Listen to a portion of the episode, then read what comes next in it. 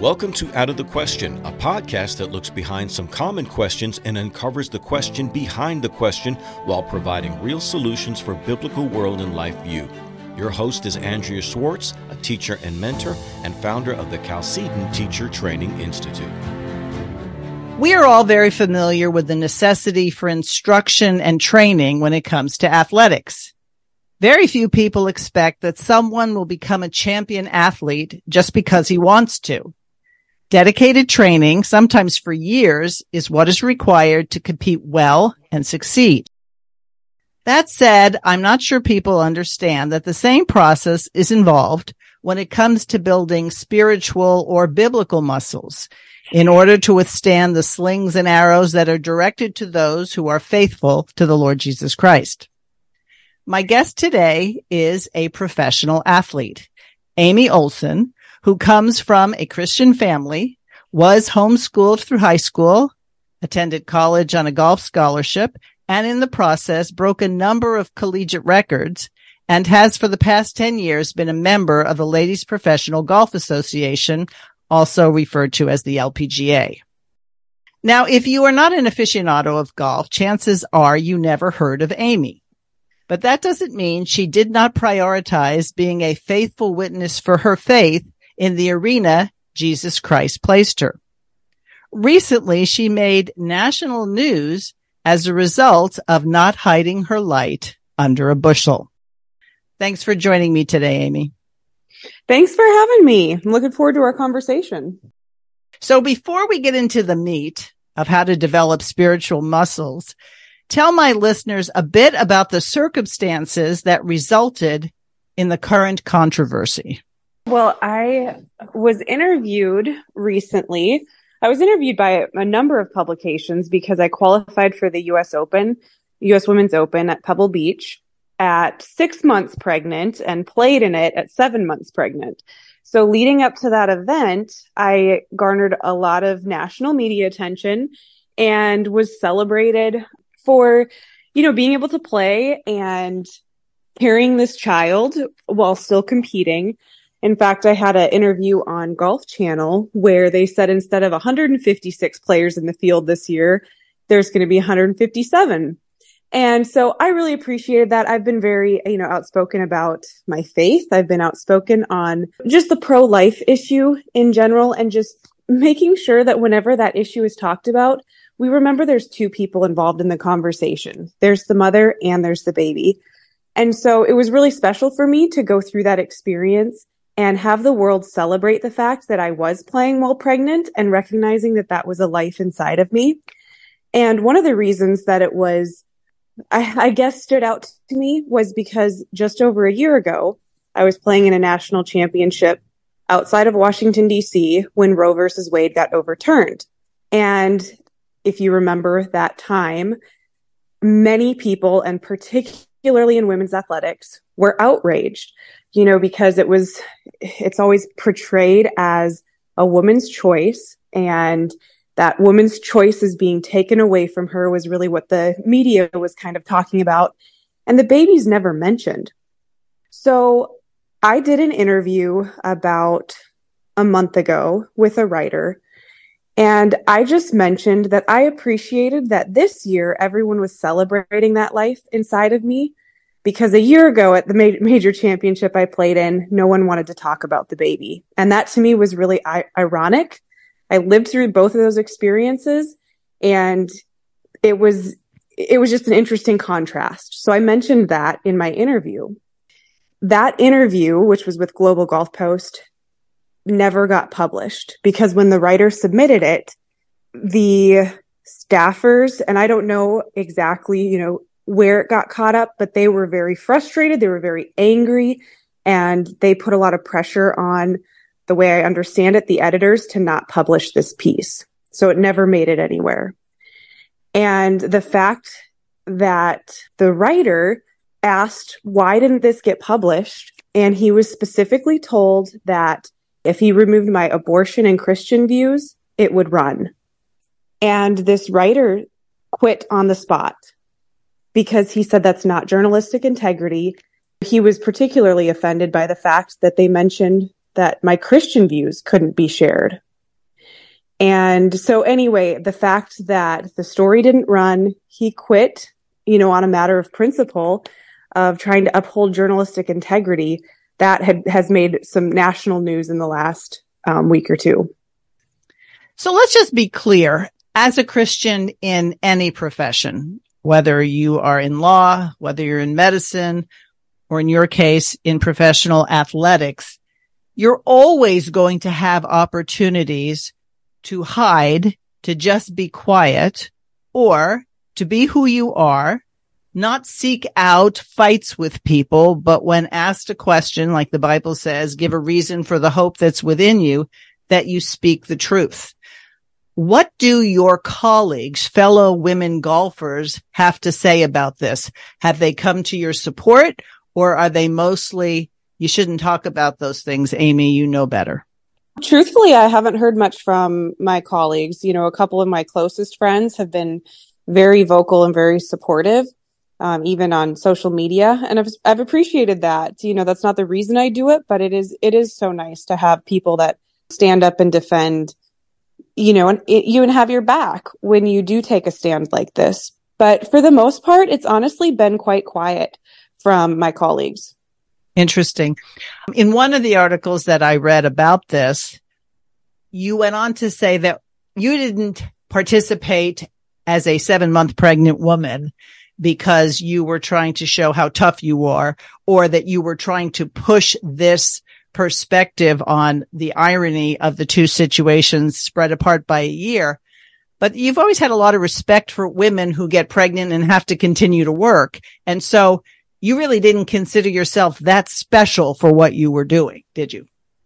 No, I mean, you know, golf is kind of what I've done my whole life. This is the first time I've ever been pregnant and my goal was just to be able to play as long as, you know, I was physically able to. And at six months pregnant, I qualified for the open. So I'd, I'd rightfully earned my spot and I was really looking forward to competing just on one of the greatest golf courses in the world at arguably the premier golf tournament in the world for women. And so, I mean, that was my driving motivation. And, you know, the fact that I was pregnant was kind of it to me secondary. I'm, I'm kind of a competitor, you know, first. And if I can compete, I wanted to play. And it was just, it made it extra special, the fact that I was pregnant, I think. So my listeners should know that this isn't the first time you and I have ever spoken with each other. I met you first in 2009, the year you happened to win the USGA Girls Junior Championship. And of course, because I found out you were homeschooled, it was a natural inclination of mine to get in touch with you. And your mom and I have talked. We've met each other in person a couple of times. And since you became a pro, we've gone out and watched you play. But golf aside, which, as I said earlier, took years of training and practice, what about the spiritual muscles, the biblical muscles that you developed? How did that happen? And give a little bit of perspective on how much of this your family life, your homeschooling life had to do with it. Oh, absolutely. You know, I mean, that's a huge question. I'm trying to even reflect on I wish my parents actually were on this and could give some insight onto some of the things that they did. I'm going to give my perspective, but they could probably give so much more. You know, I was very, very young when I first heard the gospel. And I remember being maybe six or seven years old and hearing that all liars, you know, deserve hell and will go to hell. And I'm sitting here going, all liars like I just told my mom that I cleaned my room and I actually just stuffed all my clothes under my bed, you know, and that didn't seem like that big of a deal, but it doesn't say some, it says all. And I remember just like intense conviction at a very young age of the fact that I was a sinner and I was guilty before God and I couldn't do enough good works in order to remedy that. And so, you know, coming from that perspective, when I heard that Jesus had lived the perfect life, died in my place, and offers this free gift of salvation, I accepted it. I had a tender heart. I accepted it at maybe six, seven, eight years old, somewhere in there. And so I remember, you know, my parents were very faithful in preaching that gospel message to my brother and I when we were young. We read the Bible as a family. We did family devotions. I remember memorizing scripture on a weekly basis. And I even think I remember those verses that I learned really young way better than the ones that I'm trying to memorize now. You know, it seems like it's just harder to memorize as you get older. And that's true. Truly, like what you knew and learned as a child, it stays with you. You know, my early years was just a very simple, pure faith.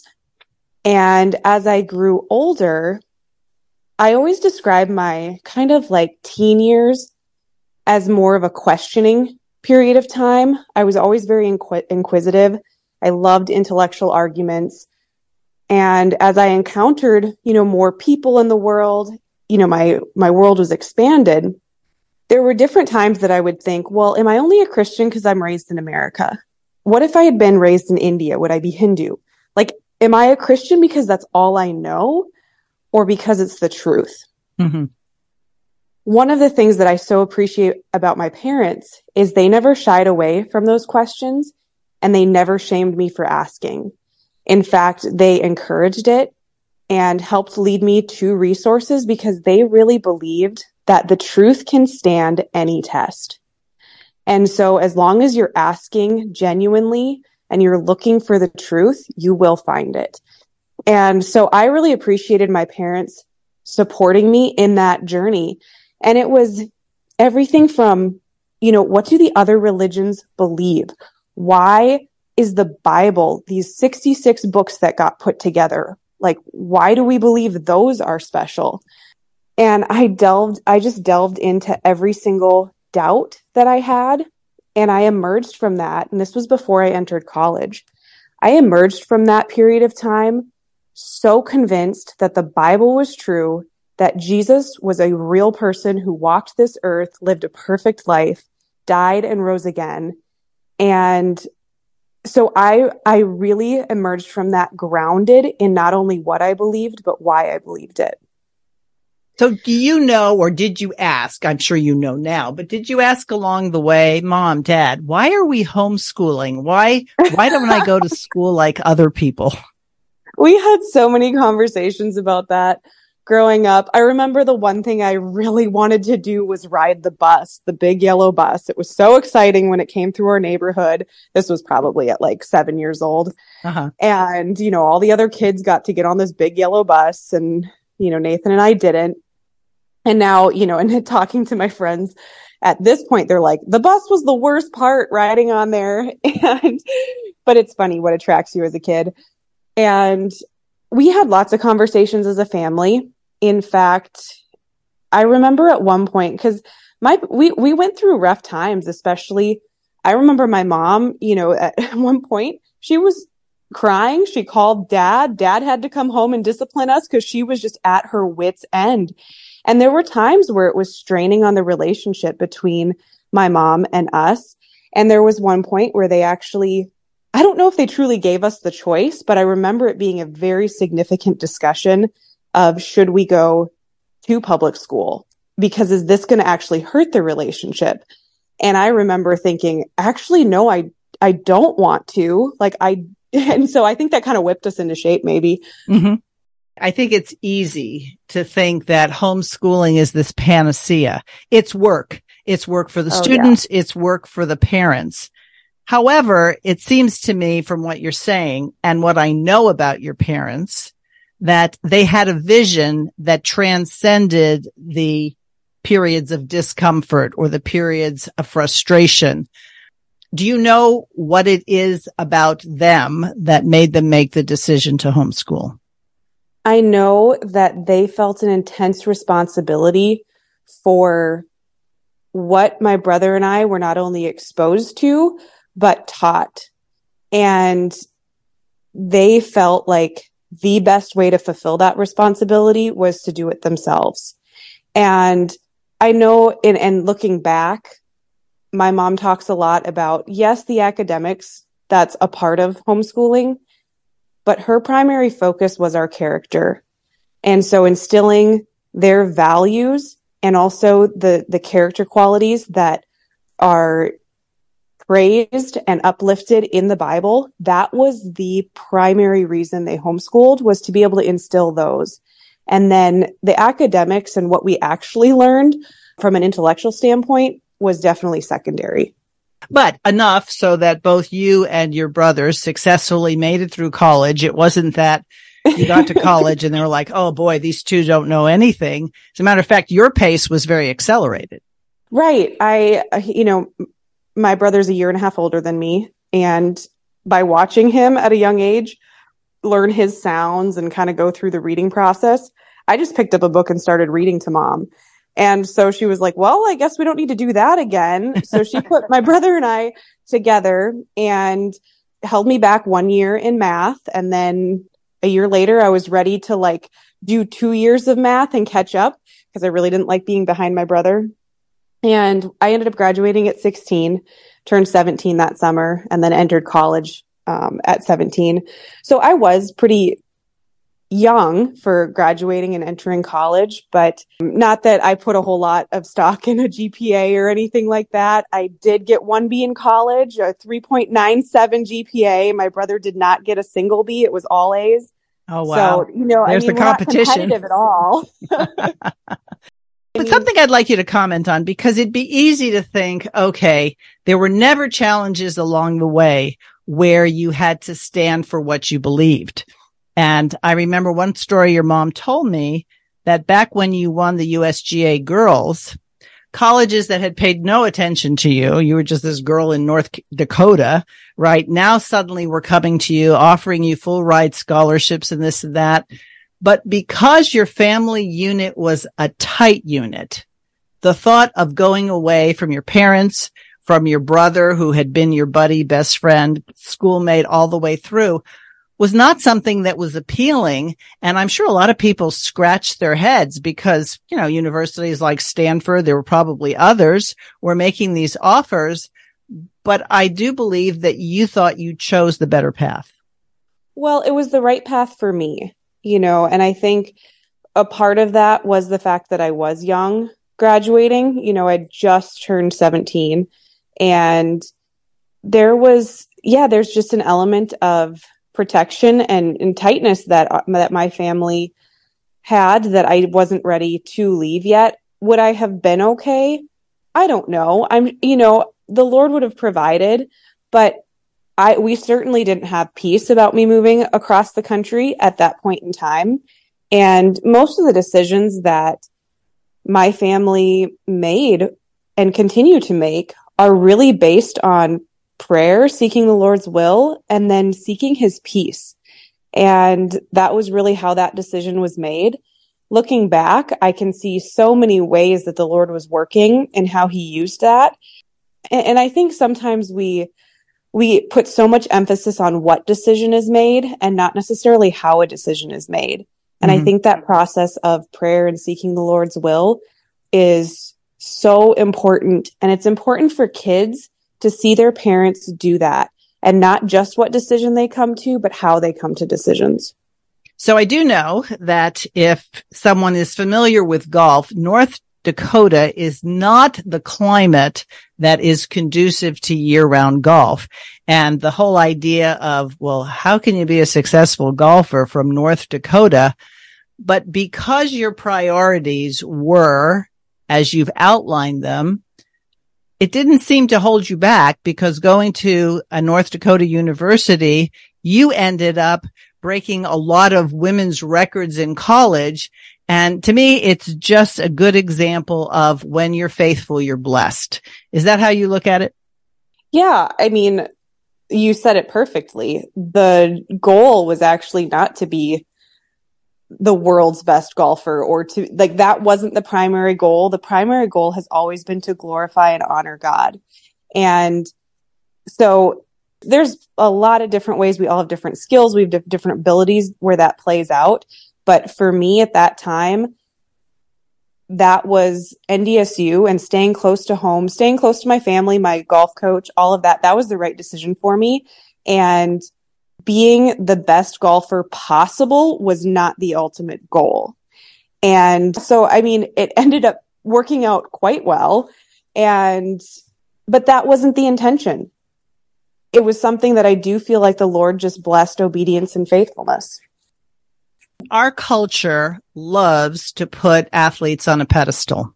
As a result of that, some who get put on a pedestal who don't have good character or the kind of support and upbringing you had fall from that pedestal.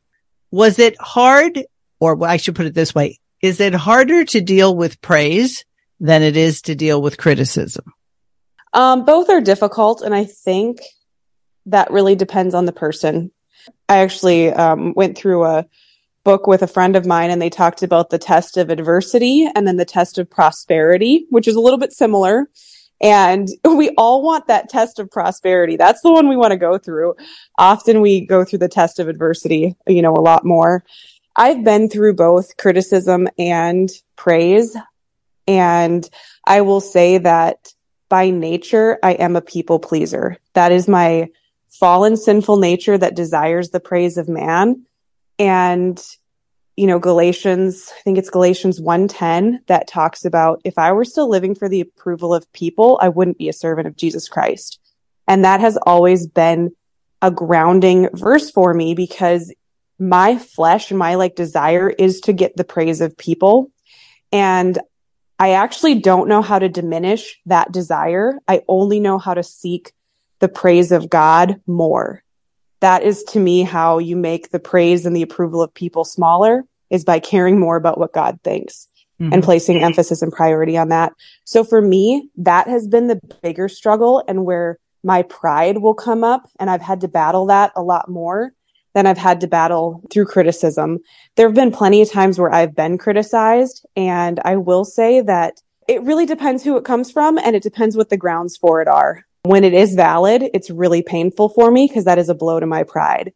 But when it's, you know, not based on something that is something that I value or the Lord values, I've been able to focus on what God says matters rather than what people say matters. Sure. We're told, blessed are you when you're persecuted, not that's not where it ends. Blessed are you when you're persecuted for righteousness sake. Right. So if you do something that is contrary to the word of God, rebuke, um, penalty, those are things that we would expect to have happen. But when you're standing for truth and you get criticized, doesn't mean that the arrow doesn't hurt. It just means that you are looking at the fact that Jesus says you'll be blessed for this, that ultimately there's the reward. Absolutely. So I'm wondering if when you made the decision to go into professional golf. Now, it probably seemed like a natural next step, given your talent, given your successes, etc. Were there people, specifically believers, who told you, no, no, no, you shouldn't go there. That's enemy territory. That's no place for a Christian. Or did most people encourage you and say, this is exactly where we want Christians? I would say I actually had a lot of encouragement uh, I had a really solid church that I, I grew up in and was in when I kind of made that transition to professional golf. And I felt like everyone was very supportive and there was kind of a, I don't know if it was specifically said, but at least I kind of felt that everyone believed that God has called Christians into all areas. And, you know, you have different desires and gifts and the important thing is that you use them in whatever field you're in, not necessarily going into a particular field. So I never felt, I would say, um, you know, judged or condemned for going into something which does garner a lot of worldly attention and it is dangerous. There's definitely a lot of danger there. From my recollection, it was much more support and use your gifts and your abilities and your platform to glorify and honor him wherever that is. Now it's easy, and this happens to people all the time. Oh, college is going to be great. They get to college and it's like, wow, I'm lonely. This isn't what I thought it would be. And I imagine it's the same for any profession, but especially now that you get into a professional golf association where people have been there for a lot of years. They've succeeded. You're the new person on the block. Do you take your time to acclimate and decide, I got to figure out who I can trust here because the scripture does say, don't cast your pearls before swine. So what was that process like as you got your feet wet and tried to figure out how I could be the best ambassador where I am? I mean, I look back on my rookie year on tour and it's just like drinking from a fire hose from so many different components because just from like your daily life and the logistics of it, you go from college where everything's planned out. You know exactly what time you have to show up to class. You know what time practice is for any of our competitions and golf trips. Van leaves at this time, plane leaves at this time. Everything's decided for you. The schedule is set. And all of a sudden you turn pro and you're completely your own boss. You have to book your travel. You have to find sponsors. You have to decide if you're going to hire an agent or not. All of these decisions and like the day to day is on you. Nobody tells you what you're supposed to do and when you're supposed to do it. So I just look at like my first few tournaments. They're in the Bahamas, then they're in Australia, and then you come back to the US for a little bit. Not only that, but you're competing week in and week out for four days out of the week instead of a two day college event or a three day college event. And then having like two weeks off in between tournaments. Uh, you know, on tour, you're just going Monday's your travel day, Tuesday practice, Wednesday pro am, compete Thursday through Sunday, repeat. So from a schedule standpoint, it's so busy. It's so overwhelming because you're having to learn all of these new skills outside of just golf. And the last thing you're really thinking is, how am I going to be an ambassador and make a huge difference out here? You just don't even have the capacity. And I think the things that really helped me were the daily discipline of spending time in the word and prayer. And no matter how busy things were, no matter what kind of was going on around me, that was kind of how I would just start my day. And I also had chosen to put a Bible verse on my golf bag. And it was just, I think it was the Bible verse, be still and know that I'm God. Mm-hmm. And it was more for just my own reminder during that time. But another player saw that Bible verse on my bag, came up to me and was like, Hey, we have a group of us that meet on Wednesday nights to study the Bible. Would you like to join us? And this was maybe like the second tournament I played. So it was very early. And that was really where I connected with some of the other believers on tour who became my closest friends over the next however many years. And I was so appreciative of that connection and yeah, and just how the Lord kind of provided. I think one of the things that I look back on in my life at God's faithfulness has been how he has provided other believers routinely and consistently. And they've been different believers, you know, whether it was when we were being homeschooled, a couple friends that were my age that were, you know, growing in their faith at the same time to then a, a teammate in college who made a huge impact on me. And then on tour, people come and go because you lose your status. Everything's kind of year by year. So I've had a number of friends over the years who have been maybe my best friend over that year or travel buddy. And the Lord has just continually provided people to be able to encourage and to pour into. Um, you know, the, I think Proverbs 27, 17 says, you know, as um, iron sharpens iron, so one friend sharpens another. Mm-hmm. And I've had that over and over and over. And to me, that's just like a consistent, that's a testimony of God's faithfulness. Okay. So assuming that some of the people who are listening are either homeschool students or homeschool parents, you, you don't want to keep the flower in the greenhouse forever, right? The greenhouse is there to grow the plant, but then eventually it leaves the greenhouse how would you encourage both groups, students and parents at this point in determining first and foremost what God may be calling you to do and then the things that you think are important that as you proceed along that path, the kind of support structures that you should have in place? You know, it's uh that's that's a tough question to answer. I mean, for me, even my desires and passions have changed over the years. And I would have never dreamed you know, some of the opportunities that maybe came to me. And it may have been through golf or it may have been through, through other things. And I would say one of the most important things as far as determining like what to invest your time in, what to pursue. I've always found that having, I mean, certainly spending time in prayer and having other counselors and, and godly influences around that you can go to and ask for advice, present the situation that they're not quite as tied emotionally to this opportunity or to that opportunity. I've found that to be extremely important. My parents have definitely been that, but I've had other friends and, you know, pastor, like a pastor or a mentor who I've been able to like talk through some of those decisions with.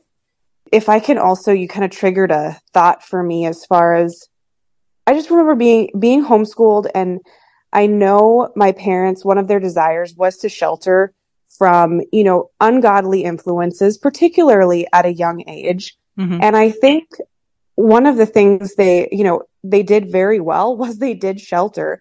You know, once we got into golf and we were out on the golf course, you know, on a kind of away from their eyes and you make friends that are not believers, there's plenty that you're exposed to at a young age.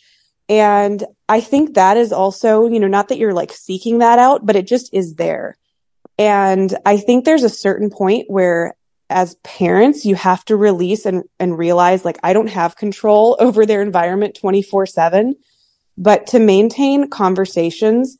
And I know one of the things that my, my parents did as we were preparing to go to college, I mean, they started this at maybe like 12, 13, 14 years old, but we would read books. I remember one called Fish Out of Water, and it was just like, here's what's happening in universities. This is what's being taught. This is what's being pushed.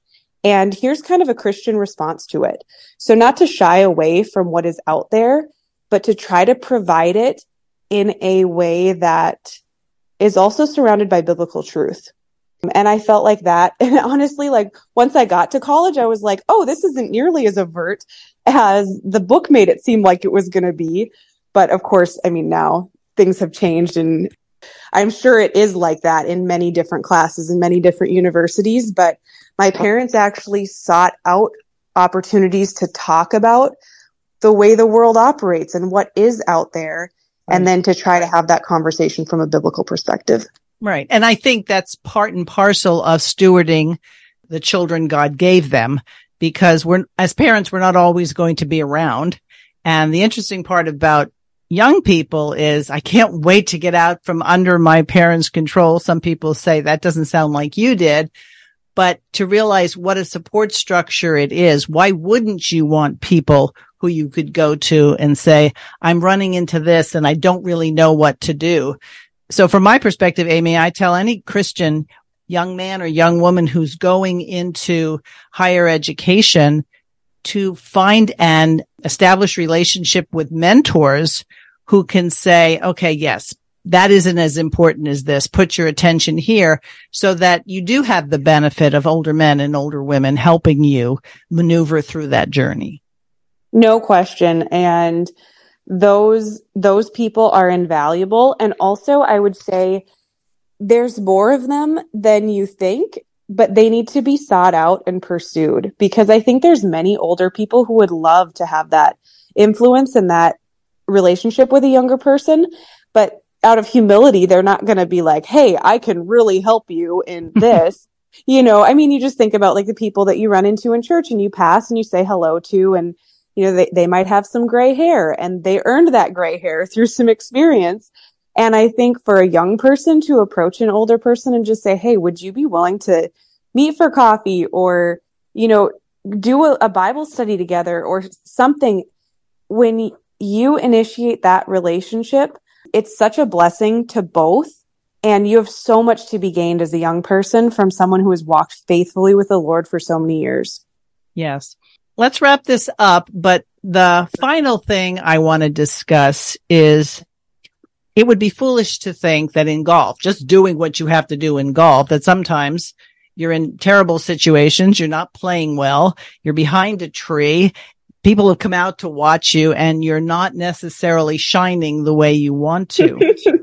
so I, I know that's probably true no matter what somebody spends their time with. So the tendency is to give up.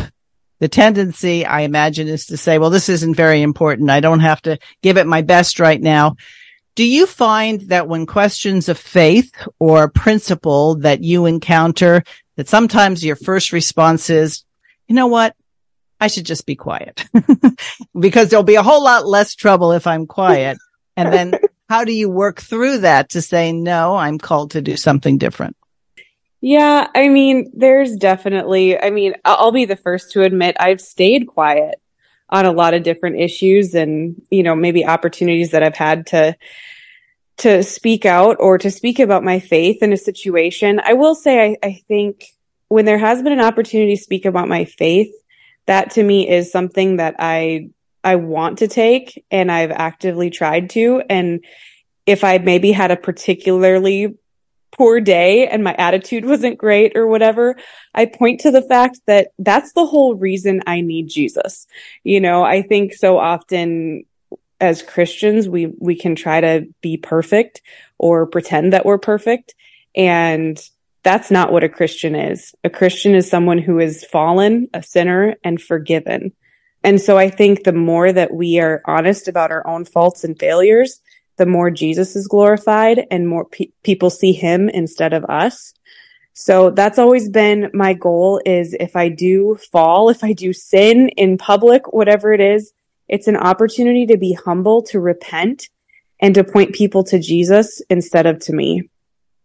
And that's something that when we talked prior to this, you mentioned that you always want to make sure that when you do speak out, you're not speaking out on Amy's opinion on this, that if you're going to be vocal, you want to make your stance something where you're standing on the rock. Oh, absolutely. So I, Dave Ramsey, who I love to listen to, says, um, I'm an expert on my opinion. and I have, I do happen to be an expert on my opinion. I have opinions on lots of things and some of them are based in the Bible and some of the, the things are, you know, issues that the Bible has nothing to say about. And so if it is going to be, you know, a controversial issue or something that I'm going to, you know, take a fall for, it could be a hill that I might die on I want to make sure that that hill is something that I know beyond the shadow of a doubt is true. And the only, th- the only opinions that I have that I know beyond the shadow of a doubt are true are the ones that are based in God's word. And so to me, that is the guiding principle. I will also say, how do you know what's in God's word if you haven't spent time there?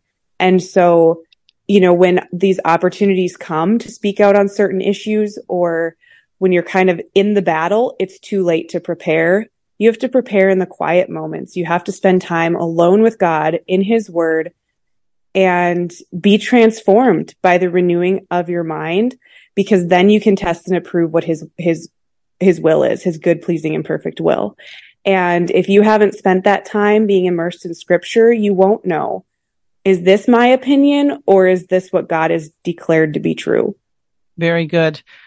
Well, congratulations. You're already a mother. Even the LPGA acknowledged you were already a mother carrying around another little person. I trust that this is a whole new adventure, things that golf probably in its own strange way is preparing you for. It'll definitely be a challenge and golf has, golf has always been a challenge. So I guess in some ways that perseverance will prepare you for motherhood in a, in a sense, but certainly going to be a lot of learning going forward. Right. One last question. A lot of times when people have pursued a certain thing from the time they're young, they'll say, Oh, I'm just going to tell my children, no, I don't want them to pursue an athletic endeavor or a concentration. Is that how you feel? Cause I know your husband's involved in athletics as well. Right. I honestly think there's so much to be gained through the avenue of sport and gained as far as character because whether you go on to, you know, play and compete at whatever level, the character that it takes to to work, to be diligent, to show up, to go through failures and successes, it is like one of the best refining processes. And so I definitely want my kids to, whether it's that or it's music or it's something else, I do want them to pursue something wholeheartedly and have to figure out how to love something without loving it more than the Lord mm-hmm. and it not becoming an idol that's going to always be, I mean, that's something that I struggled with for years of making golf an, an idol that I just worshiped and success something that I worshiped. And the Lord, through lots of painful experiences, has certainly diminished that and, and stripped that from me. And it was painful, but at the same time, I would rather learn it on the golf course than in some more other, you know, other aspects of life. So he's certainly used it as a tool to refine me. And I can't say that I'm like, oh, my kids have to play golf or they have to play football, but I do want them to wholeheartedly pursue something and allow the Lord to use that to refine them. So the striving for excellence and it sounds that your parents were very wise in having a training regimen for the Christian life that allowed you to encounter adversity and not give up. So a shout out to your parents there. Definitely. All right. Let's say there's some golfers listening and they want to follow your career. Obviously, you're on hiatus. You're going to deliver a baby soon and probably take some maternity leave. How would they follow you if they were so interested? I'm most active on Instagram, Amy Olson Golf, and then the same handle on Twitter. Okay. And what's that handle again? Amy Olson Golf. Amy Olson Golf. Very good. Well, Amy, thanks. It's nice to connect with you again. And I know that this conversation will be encouraging to both homeschooling parents and students. Thank you so much for having me, Andrea. I appreciate it. You're welcome. Out of the question podcast at gmail.com is how you get a hold of me. And we'll talk to you next time. Thanks for listening to Out of the Question. For more information on this and other topics, please visit chalcedon.edu.